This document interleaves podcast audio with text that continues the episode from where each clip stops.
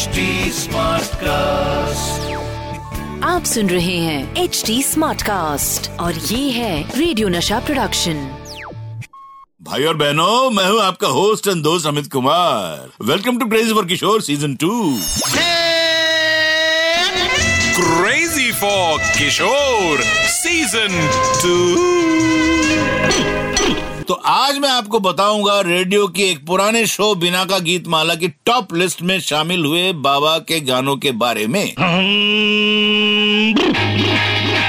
और कैसे हुआ बाबा का पहला रेडियो इंटरव्यू? इसके साथ ही आपको बताऊँगा बाबा के गानों और फ़िल्म फेयर अवार्ड की कुछ इंटरेस्टिंग बातें। ऐसा क्या हुआ था कि ऑल इंडिया में पसंद करने वाले बाबा के गानों को ऑल इंडिया रेडियो ने बैन कर दिया था। ये सारी बातें आपको बताऊँगा कुछ ही देर में। 1950s से 80s तक रेडियो का मोस्ट पॉपुलर शो था बिना का गीतमाला। जो गाने पब्लिक को सबसे ज़्यादा पसंद आते थे, उन्हें शो में टॉप लिस्ट मिलती थी। बिना का गीत माला में टॉप में गाना आना भी किसी अवार्ड से कम नहीं था। बाबा का पहला गाना जो बिना का गीत माला में टॉप पर पहुँचा था वो था चलती का नाम गाड़ी फ़िल्म का। हाल कैसा है जनाब का? हाल कैसा है जनाब का? क्या ख्याल है आपका? उसके बाद बाबा के और भी कई गाने टॉप पर आए। बिना का गीत माला को पेश करने वाले अमीन सैनी साहब ने ही सबसे पहले बाबा का रेडियो इंटरव्यू किया था। ये इंटरव्यू था सैरिडॉन के साथ ही प्रोग्राम के लिए। वैसे तो अमीन सयानी बहुत पहले से बाबा का इंटरव्यू करना चाहते थे। एक बार तो इंटरव्यू लेने आ भी गए थे, लेकिन किसी कारण से इंटरव्यू हो नहीं पाया। उसके बाद अमीन सयानी ने सैरिडॉन के साथी के आखिरी एपिसोड के लिए एक बार फिर बाबा का इंटरव्यू लेने की बात की और ये इंटरव्यू हुआ। इस इंटरव्यू में कोई क्वेश्चन आंसर नहीं है। बाबा ने इस इंटरव्यू को बिल्कुल अलग तरीके से पेश किया।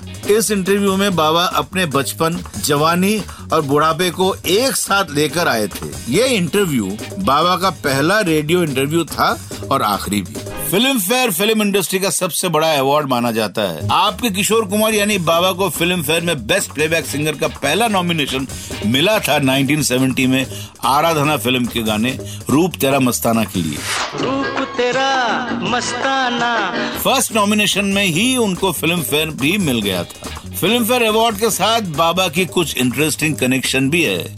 अभी तक फ़िल्म फेयर में बेस्ट प्लेबैक सिंगर का सबसे ज़्यादा नॉमिनेशन बाबा को ही मिला है 27 टाइम्स और इस कैटेगरी का सबसे ज़्यादा अवार्ड आठ अवार्ड बाबा को ही मिला है। और 1985 में बेस्ट प्लेबैक सिंगर के लिए बाबा के चार गाने नॉमिनेट हुए। सारे नॉमिनेशन बाबा के नाम और चारों गाने शराबी फ़िल्म के थे। जगह है। रास्ते अपनी जगह। इंतहा हो गई इंतज़ार की। दे दे प्यार दे प्यार दे प्यार दे दे। हमें प्यार दे। जहाँ चार यार मिल जाए 1983 से 1986 तक तीन साल बाबा को ही ये फ़िल्म फेयर अवार्ड मिला। 1982 में फ़िल्म फेयर में मैं भी बाबा के साथ नॉमिनेट हुआ। बाबा कुदरत और याराना फ़िल्म के गाने के लिए और मैं लव स्टोरी के गाने याद आ रही है के लिए। मुझे याद है, उन दिनों मैं शोज़ कर रहा था, मैं राजकोट में था।